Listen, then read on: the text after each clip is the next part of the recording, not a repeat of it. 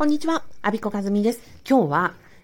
公務員ですが、転職か副業か迷っていますというご相談をいただきました。ので、これについてお伝えしたいと思います。転職か副業かで迷うという話。うん。えっ、と、結論から言うと、転職か副業かってツール、手段でしかないので、そもそも目的なんですかっていうところにたどり着きます。あとは副業は転職かっていうその二者択一じゃないんですよね。どちらかというと、どっちも一緒にやっていいし、転職活動しながら副業もするっていうパターンの方が、実は実際問題多かったりします。なので、まあ、そこの根っこに何があるのかというお話がヒントになればなと思っております。えー、転職か副業かっていうものが、単語があなたの、うん、目の前に視野に入っていて、気になるのであれば、それは何を示しているかというと、現状に対する不満とか、うん、不安とか、違和感とか、そういうものなんですよね。だから、今の職場に対して、思ってる、なんか違うって思ってるから、なんか他にないかなって見てるのが転職とか副業という、まあ、手段になるわけですよ。でも、本当に得たいものって何なんでしょうかね。例えば、転職か副業かっていう方の中にどういうものがあるかと言いますとね、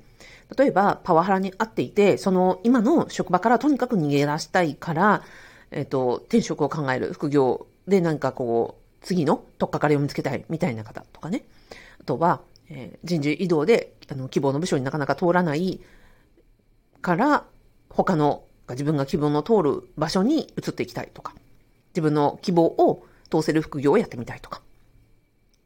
あとは、えっ、ー、と、仕事をすることに何か本当はプライベートで向き合わなくてはいけないことがあるんだけれども、そちらをあの、直視するのは辛いので、なんかこう、転職とか副業とか、何か自分が、えー、こう、進んでるような感覚を得たくって、そちらに目を向けているとかね。まあ、いろんな状況があるわけです。なので、えー、そうですね。だから本当にあ、ほ、本当のところって何なのかなっていうのは私がよくコーチングがいて一番最初にね、えっ、ー、と、お伺いするんですよ。副業で得たいものは何ですか、えー、転職で得たいものは何ですか？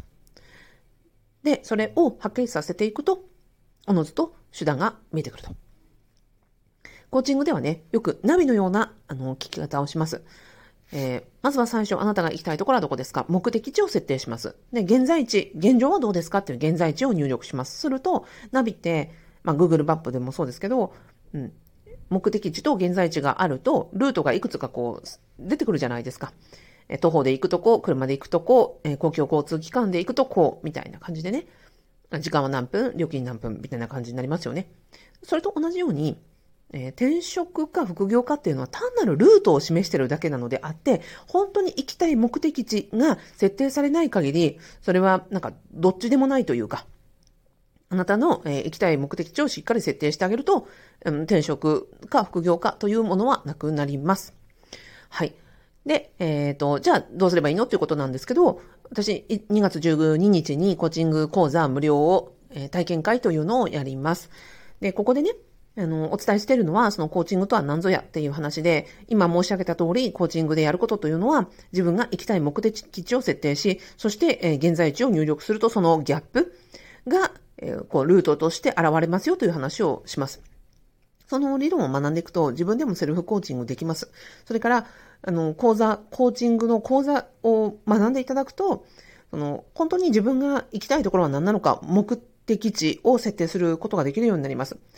で、24回のコーチングプレイスでは24回の講座なんですけど、それで一番5ヶ月目かな、自分が長期的な目標を設定して、ドリームツリーというのを作って、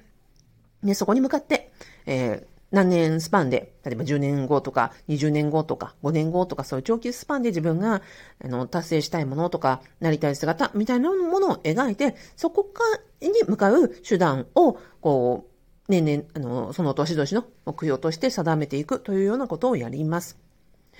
えっと、今のお話でね、あ転職か副業か迷うな、自分はどっちがいいのかな、というところで、もし止まっていらっしゃるのであれば、コーチング無料講座、体験会、ぜひお越しください。えっ、と、説明欄に、えー、申し込みの URL 貼っておきます。最後までお聞きいただきありがとうございました。アビコカズミでした。